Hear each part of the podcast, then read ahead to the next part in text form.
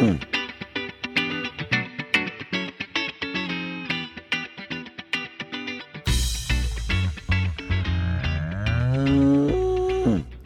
to the Moos Room, everybody. This is Dr. Joe Armstrong. I'm with Emily today. No Bradley.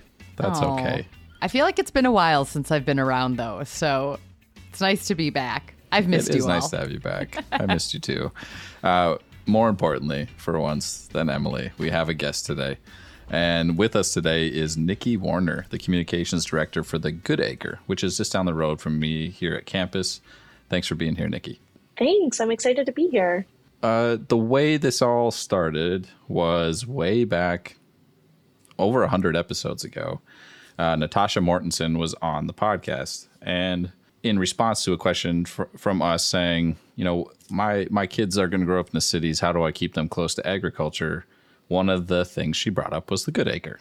So that's how we got here. It took us a while to get here, over 100 episodes, but that's how we got here before we get started in in full, there's two questions we ask every guest, Nikki, and we'll we'll help you if you need help on this one. The the first one we'll start is what is your favorite breed of dairy cow? Ooh. Okay. You can look up some pictures real Dude, quick. pu- pulling up Google quick. I'm going to Google that. hey, okay, okay. I That's fine. respect That's that. You want to make an informed decision. Ooh. Okay. I will say Jersey cattle because that's chocolate milk cow, correct? Oh man, Joe's reaction. So there, there are no right or wrong answers, but Joe is convinced the only right answer is Jersey. So, and Bradley, who's not here, agrees. I'm an. East Coast person, so I have a little bit of cow literacy, but yeah. Yes. that- Okay. yeah, those Jersey cattle. That's that's where it's at. When I I used to work at farmers markets in DC, and there was a um, there was a, a dairy from Maryland that had uh, Clear Springs Creamery. I believe they had a, a herd of uh, Jersey cattle and best milk and yogurt. They'd sell it at market, and keep people just chug it right from the bottle. Best. You can't go wrong. I mean, this is one of my favorite guests so far. Um, this is off to a good start. A All great right. start. Yes. Okay, with before we move on to the next question, we've got some totals to update. Bradley had a guest on by himself last week and didn't have the list because I don't allow him to have the list.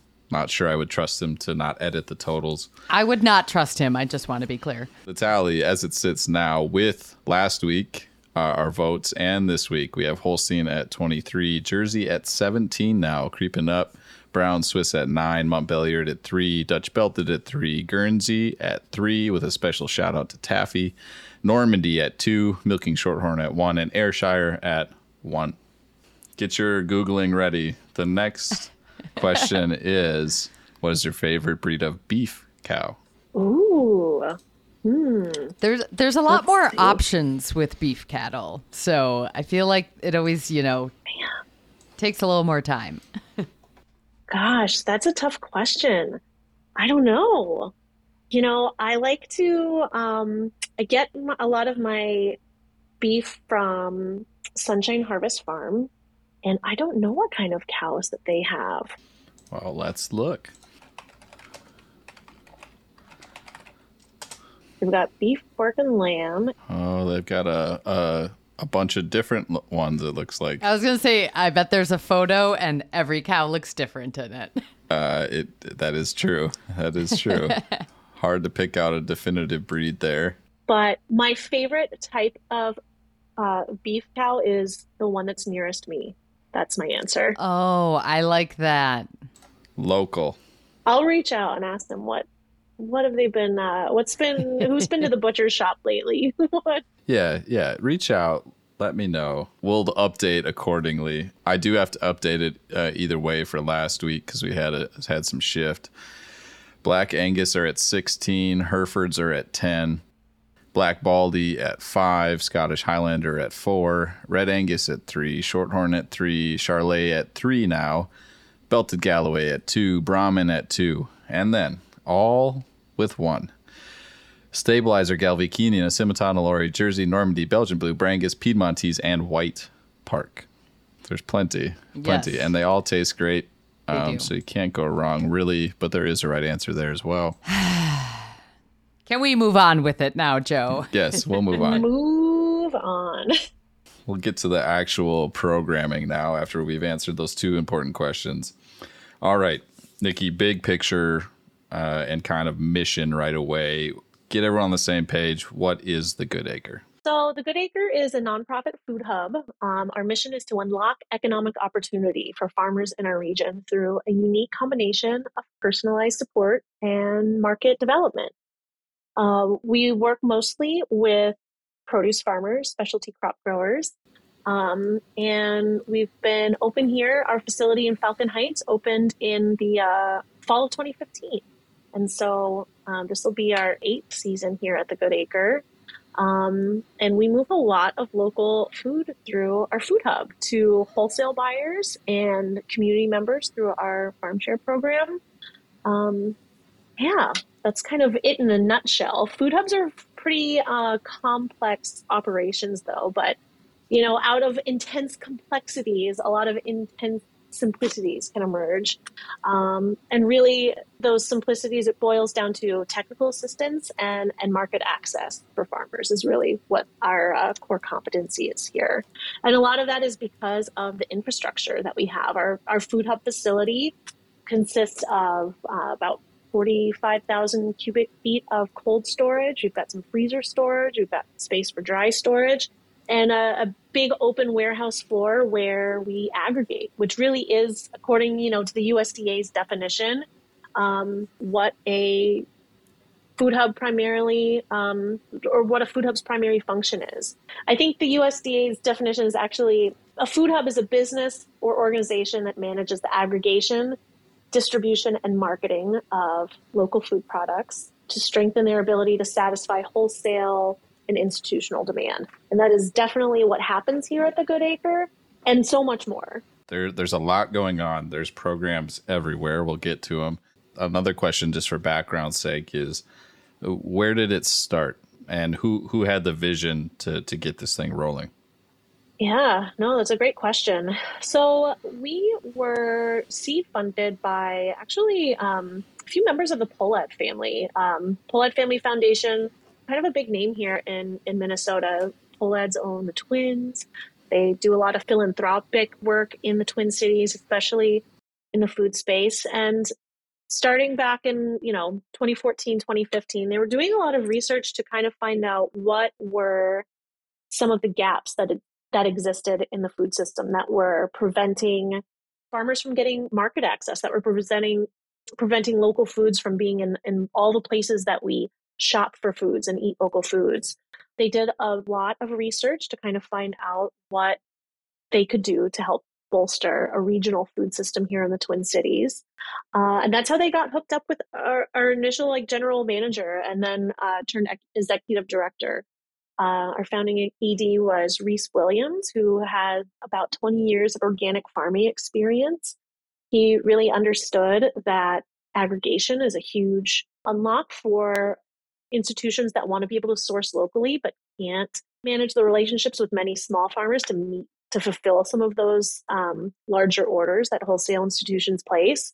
So it was settled that a food hub facility is what uh, the Pohlads would start investing in. So that was really critical, um, critical infrastructure investment upfront that they put up to allow us to even have this space we have, you know, in addition to the warehouse and the cold storage, the dry storage, and the floor space for aggregation, we also have a community kitchen uh, that's home to about two dozen local food ma- makers. And we also have a classroom too, where we can have, you know, that we rent out to different groups working in the sustainability and food space. It really is a place where food and community kind of come together. I'm hearing a ton of words in your response to that that really reflect into the cattle industry as well. So, like, especially when we're talking small producers, emerging farmers, uh, part of the issue is is figuring out how to have a stronger hand in the market. And, and so we do have concepts similar to this where we have calf pools or things where we actually pool resources from several small farmers to then find market share.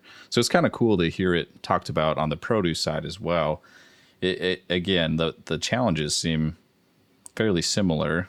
it's space and time and money and all this other stuff to and coordination mostly before we get into uh, the the programs and all the other things you have going on because there's a there's a huge list of things you guys are doing what are some of those challenges that you guys have seen and, and how you chose to reach into the areas you did? Right. Well you know i think that our current food system is it's a globalized food system. It's a fragile food system based on large supply chains. And as we've seen during the pandemic, whenever one part of the chain fails, I mean, it's it can be disastrous. There was, you know, supply chains were in the news during the pandemic in ways that we'd never seen before here at the Good Acre. And, you know, I think that what we are trying to do here is not necessarily the most efficient thing. I think efficiency is how we've got into the place that we're at with our food system right now. And it's these smaller regional supply chains where regional producers have market access to be sustainable, to invest back in the, the health of their soil and their own farm businesses. Um, it's these types of operations that are going to be what helps us have a more resilient food system, especially in the face of a changing climate you, you've said the word sustainable a couple different times here, and I think I've heard you use it both ways: economic sustainability, environmental sustainability, in which it's always, especially working with farmers, you got to have both. One of the questions I have when I when I look through your materials and and and your programs is do you guys have like a set of requirements for your farmers as far as do they have to apply do they have to conform to a certain set of standards before they can be involved uh, with your Food Hub? Ooh, that's a great question.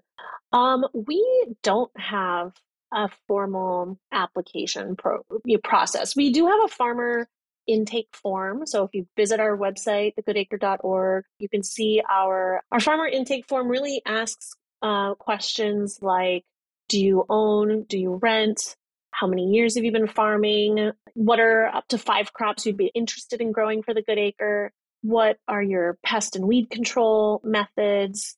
Basically, just kind of some of these basic questions to find out if this is is this a career path? Is this a hobby? Are you a farmer? Are you a gardener? You know coming to the good acre myself coming from like a farmers market background i've really had to rethink everything that i thought of as a farmer whenever I, I moved here to the twin cities. I say the average farmer that we work with at the good acre is a renter. So they live in Brooklyn Center, they live in East St. Paul, they live in Falcon Heights, where we're located, uh, and they farm on plots they rent, sometimes multiple plots in in the first ring suburbs. You know, we've visited farms down uh, off Cedar, you know, in Farmington, uh, up near Maple Grove in Osseo. It's not like a farmer walks out in their backyard and there's their land and they've got their house with their white picket fence. A lot of the farmers we work with are immigrant or refugee farmers. Um, and organic certification is like not even on their radar, but the thought of like using chemicals is so not even a part of their lexicon. Um, our farmers that, that sell to the Good Acre are watering, seeding, weeding, and planting everything by hand. So we have a, more farmers than we've ever worked with this season. We've got contracts with about 55 farmers totaling just over a million dollars in contracted sales that we hope to have come through the store this season. But we've got about 130 farmers and, and food producers in our network total. And when I started at the Good Acre in 2016, we were working with about two dozen farmers. So it's really interesting to see how many farmers there are out there, the capacity that they have to grow.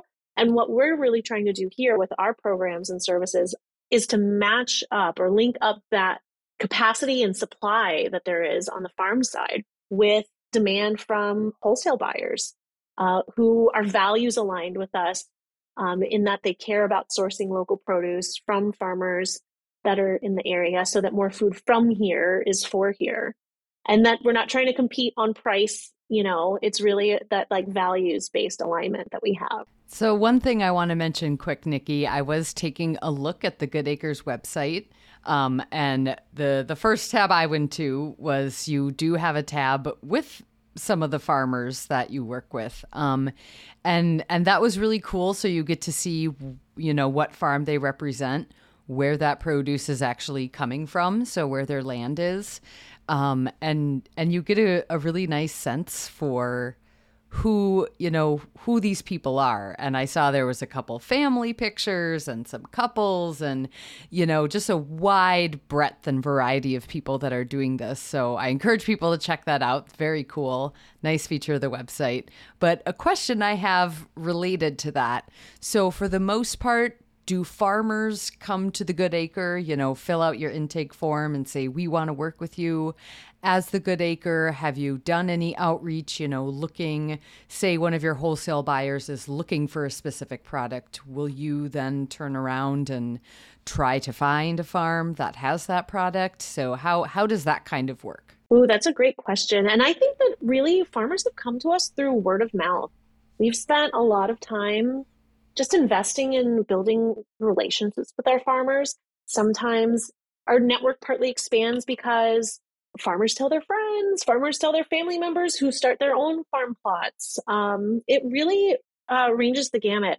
I will say one of the biggest game changers for us in how we've been able to reach more farmers, how we've been able to grow from that, you know, dozen, two dozen farmers to like the 130 plus that we've got on our roster right now is through our LEAF program. Our LEAF program is something we started in 2020. It's the Local Emergency Assistance Farmer Fund.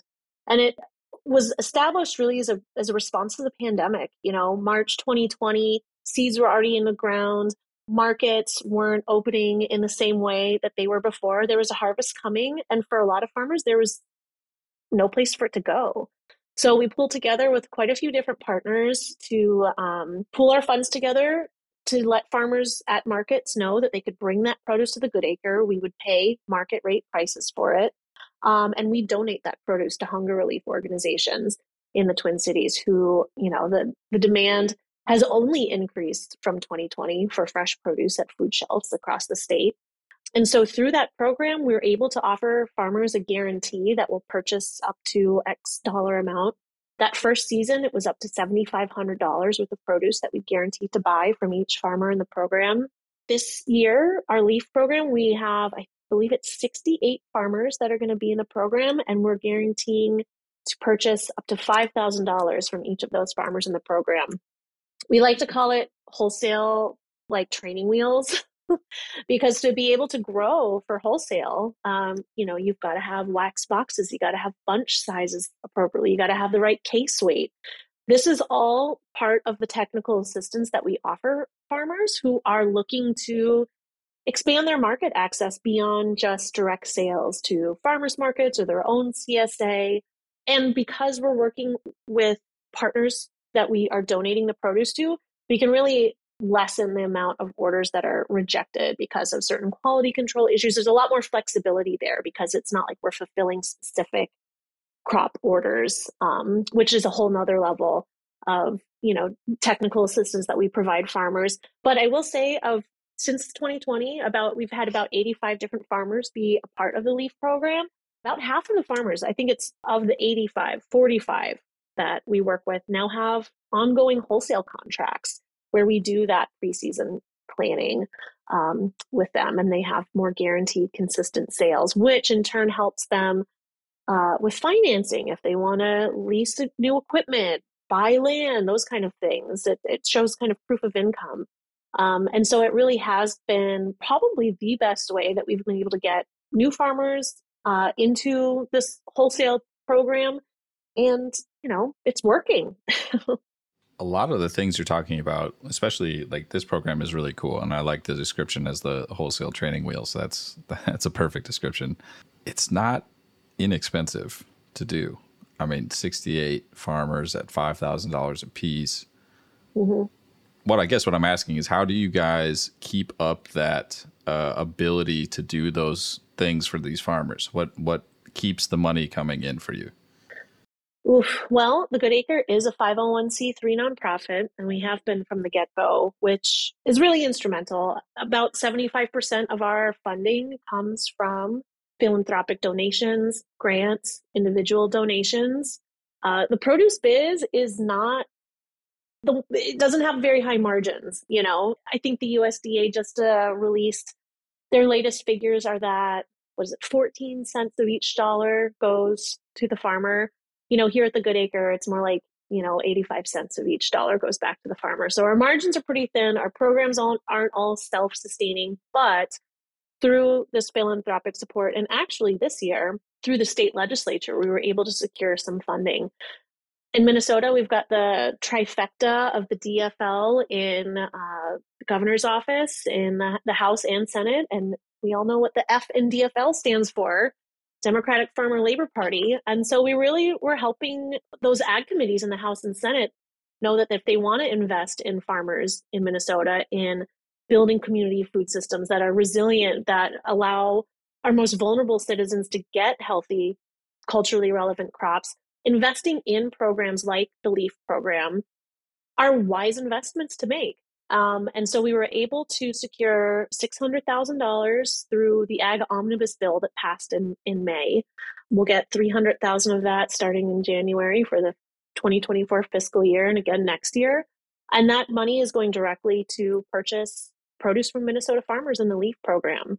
So we try to bolster that with you know additional funds that um, that we fundraise and apply for grants for. But it's also been really interesting during the pandemic, even the, the federal government threw a lot of money into nutrition and food programs. And so there was a lot of like throwing spaghetti to the wall and seeing what sticks. A lot of that one-time funding has expired, but I think there's there's a lot of lessons learned about what what did work, and we saw some tremendous numbers about you know child hunger being reversed, you know, whenever there was child tax credits out there for is just one example. But, you know, some of these investments in market access specifically for small produce farmers have had huge positive economic impacts in the communities where these farmers live and work and farm.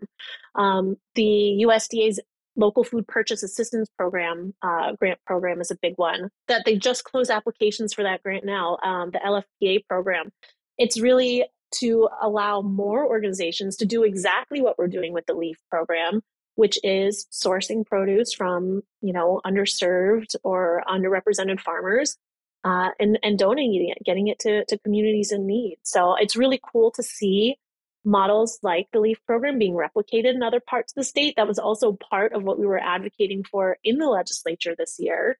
Um, our initial bill was requesting, I think it was $500,000 yearly to be able to run the Good Acres LEAF program and expand it to other parts of the state where we have pilot projects in Bemidji and Rice County and other other parts of the state where there's there's a lot of need and interest and partners to uh, do similar programs. So it sounds complicated, and like you said, margins are tight. So uh, I applaud mm-hmm. you, Emily, and I, being an extension, know about grants and and the the process of grant writing. Oh, yeah. And so we applaud you for for for sticking with that. One of the things that we've been talking about a lot is wholesale, and you guys helping with the market and trying to get that wholesale connection.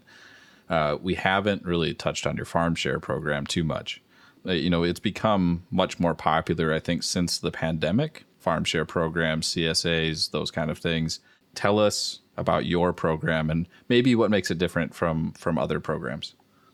Yeah, yeah, great question. We're really intentional, and we we have been since the early days, not to call our program a CSA because the CSA really is, you know, we're honoring that relationship that one household has with one farm. Because we're an aggregator, our farm share is it's really it's a multi-farm share. So we've sourced from anywhere from you know 20 to 30 different farmers and producers for the items in our full season farm share, which is an 18 week season. This week is actually the very first week of the farm share. We've got 520 full season members that'll pick up here at the Good Acre or offsite. We've got about over a dozen other pickup locations across the Twin Cities. Um, plus all kinds of cool add-ons. We've got a meat add-on from Sunshine Harvest Farm. We've got um, eggs, cheese, bread. We've got a locally milled flour add-on. If any dairy farmers are interested in a dairy add-on, you can email me at nikki at thegoodacre.org. Our farm share program is really the first program that we had to be able to buy produce from farmers and get it out into the community. It's really the only direct to consumer channel that we have, you know, our wholesale, we're really more far removed from the end eater. You know, our buyers, our customers for wholesale are other wholesale buyers. So we're not sure all the places that it goes. You know, especially with like Second Harvest, for example, they're one of the largest food banks in the Midwest, and they've got hundreds of agency partners that that the produce that they purchase through our food hub can end up at. So, um, but the farm share program is it's really something that we hold close because those you know 520 households are really engaged with the work we do. They get to know our farmers. You know, they get to they get to eat the same food that goes out through our wholesale program. And we've also been able to extend that farm share, those like direct to consumer offerings to be year round because it's totally possible to eat local in Minnesota all year round, like despite our notorious winters. We've got a harvest share that's like a smaller program that goes, you know, peak season, August through like end of September. We've got grilling boxes, which is like once a month, you know, June, July, August, September. We've got a late season share, an off season share. So, you know, we try to have some sort of offering or curated box for our farm share members and for our community members each month out of the year. There's a lot going on there. I encourage you to check it out. There's all sorts of options. Like you said, there's add ons, all sorts of things there. We've talked a lot about and basically you have two sets of programs, right? Like stuff that's focused on the the grower and then people who produce food. And then you have your culinary programs as well. And we haven't touched on that at all. And I, I know people are listening and they're like, how is there even more going on in this one place? But that there is. So, culinary side of things, tell tell us what you guys got going there. Yeah. Well, you know, I think you said it best, Dr. Joe. There's a lot going on. And one of the things that we've really one of the conclusions that we've really come to in the strategic planning process that we just recently completed is that we're really trying to build not just a sustainable and resilient food system but a community centered food system and so actually this this summer we are transitioning our culinary programs to healthy roots institute which is run by an extremely talented woman named Lachelle Cunningham. She has really created our culinary training program from the ground up. And we're really excited for her to take that on her own at Healthy Roots Institute. You know, the culinary program started here at the Good Acre because as we were developing wholesale markets in the farm to school, K through 12 school space, we learned pretty quick that you cannot sell a nutrition service team a thousand pounds of butternut squash and expect it to go well. You know, you've got to do recipe development. You've got to get staff buy-in. You've got to, you know, teach scratch cooking skills. And so, in an effort to not try to house all of the things in this small facility, you know, we've really taken a hard look at where we are, where we can do better by partnering. And so that's a, perfect example of how, you know, of, of how and why we're transitioning these culinary programs. Michelle and Healthy Roots will definitely be our preferred culinary program provider. But there's a lot of really talented chefs doing this kind of work in in school lunchrooms and other food service management kitchens across the cities. So, especially for schools though, scratch cooking is just one of those things that you know, once you kind of get over the the hump and the change of just you know going from heat and serve to, to scratch cooking it pays off dividends. The food tastes better it's healthier it's cheaper to do everything from scratch. It's just you've got to work on efficiencies to be able to feed you know a thousand two thousand three thousand kids in you know four hours. Um, a lot of that also depends on more investment from department of agriculture for example. They've got this agri grant program that can help schools buy equipment to do more scratch cooking, Robot Coupes, combi ovens, tilt skillets. These are all like industrial equipment that kitchens need to be able to make food in large quantities and fast uh, with whole unprocessed produce. So, you know, kitchens in, in schools across the state, across the country have really been decimated over the years. And so reinvesting back into those ways that um, create more market access opportunities for farmers ultimately is something that we're we're really in, invested in, in furthering and and we're not doing it alone which is the cool thing.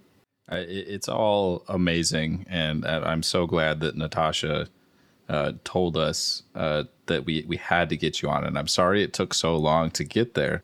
Maybe you expected this question but i think hopefully you expected this question. It's produce focused. This is the moos room. It's all about cows. We can go two different ways with this, right? So, so why did you choose to go with a produce focused system? And is there any plan to to get into or including meat in a more meaningful way in your program? Mm, that's a really good question. And I would say that we probably, you know, we got into the produce biz, or this place opened up really with a produce focus, precisely because a lot of the direct market farmers didn't have any other option besides just farmers markets, or they didn't have the marketing skills or capabilities to find, uh, uh you know, other markets on their own uh, outside of a farmers market. So there was a need there, um, specifically for produce farmers in this Twin Cities region but then you know to just today i was looking at our uh, 2022 numbers and we we collect a lot of data you know as an aggregator as the customer for all of these you know 130 farmers that that work with us or that we have transactions with in some way shape or form like 90% of our sales happen in a 18 to 20 week window from from june to the first hard frost and so we have to look beyond produce to, to sustain the operation of this facility on a year-round basis. So, you know, we we work with a lot of value-added producers, you know, hot sauce, kimchi, sauerkraut. We've got a whole fermentation station like in our warehouse just of like makers that use our shared use commercial kitchen space. But I think that also expands into meat, dairy, eggs and and that kind of thing. One thing that we do see a lot of, though, is um, who we source from over the course of the year really changes. I think that the, the, the numbers from last year were that 87% of the produce that came through our door last year were from farmers of color. But whenever you look at off peak season months, um, most of our produce comes from uh, white owned mechanized farms who have the ability to do storage crops or season extension there's not a lot of farmers of color that are providing enough, you know, meat, eggs, meat, eggs, and dairy to fulfill some of the wholesale orders that we have in the winter months. And so, you know, we're kind of looking into why that is. What are some of the barriers that um, businesses are facing? Because we'd like to be able to use the capacity of this space better when it's not produce time of year. So, yeah, that's something we're definitely looking into. That's really nice to know. And I, I know that the question was quite leading, right? Coming from us and our bias, you know, to say, you know, where where are the cows and all this. But there's cheese, there's meat, and I, I think I can speak for extension on this. If you guys need any help in getting to that point, let us know. Emily, Brad, and I are more than happy to help dairy or the beef side of things.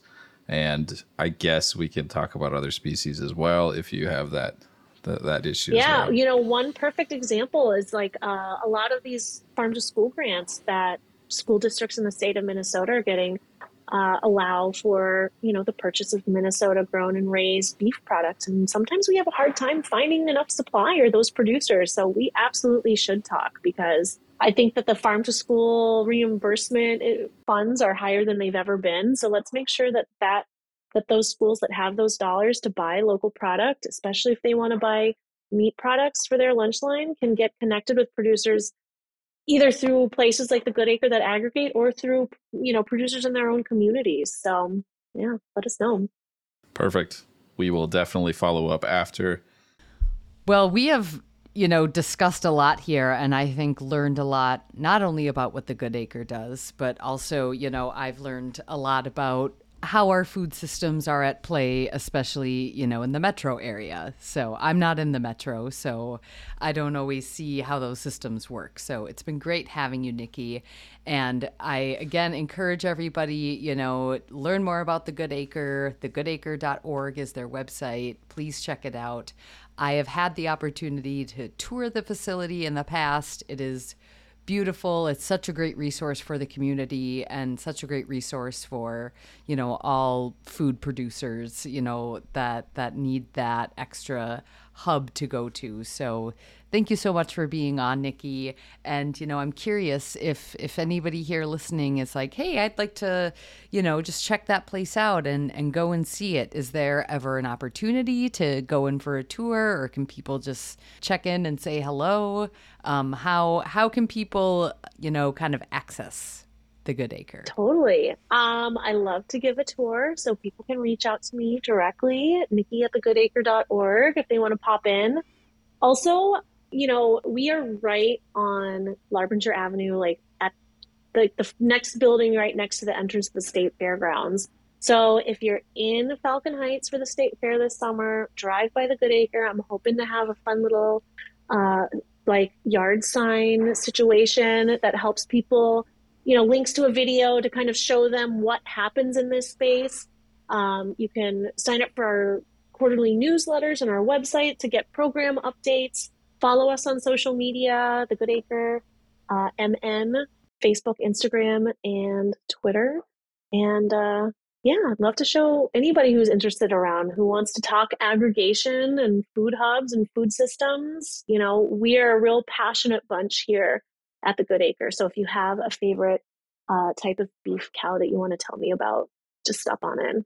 And I'll tell you my favorite variety of heirloom squash. How about that? That sounds like a perfect trade off. All right. Well, thank you so much again, Nikki. And I think with that, we are going to wrap the episode there. So, again, if you want to follow The Good Acre on social media, that's at The Good Acre MN. Uh, you can also find them online, thegoodacre.org. If you want to find the Moos Room on the interwebs, you can find us at extension.umn.edu and on Twitter at UMN Moos Room and at UMN Farm Safety. Uh, if you have questions, comments, or scathing rebuttals about today's episode, you can email those to the Moos Room at umn.edu. That's T H E M O O S R O O M at umn.edu. You can also call and leave us a voicemail. Our line is 612 624 3610. And that is a wrap. Nikki, thank you again so much for joining us. Thank you, Emily. Thanks, Dr. Joe. It's been a pleasure. All right. Bye, everyone. Bye.